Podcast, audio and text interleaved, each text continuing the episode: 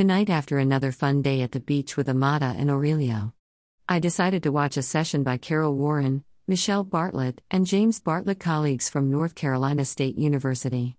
This recorded Lilly Conference Online 2021 session was entitled Bringing Online Course Design Forward, Applying Across All Disciplines.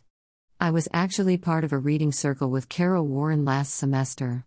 Warren talked about re envisioning synchronous and asynchronous online course design. Warren mentioned how the pandemic caused her to rethink online course design and include more flexibility, target deadlines, asynchronous options, opting out of team projects. Warren wants to aim for a balance of the structure from courses she taught pre pandemic and the flexibility she incorporated recently. Warren prearranges breakout rooms for networking and allowing quiet space. I love the idea of the extra rooms for quiet space.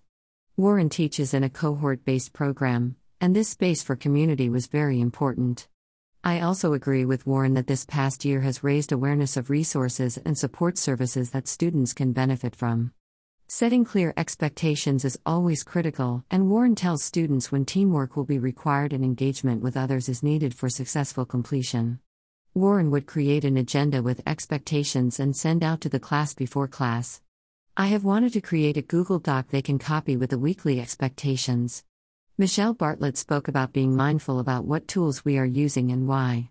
Bartlett uses Dotstorming, Padlet, and Google Sheets for crowdsourcing information. M. Bartlett brings in virtually guest speakers and has practical assignments.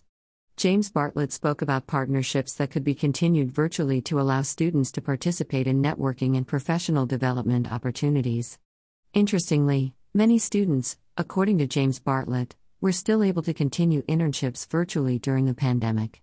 James Bartlett also talked about being able to reach more students in the expanded redesigned online course delivery.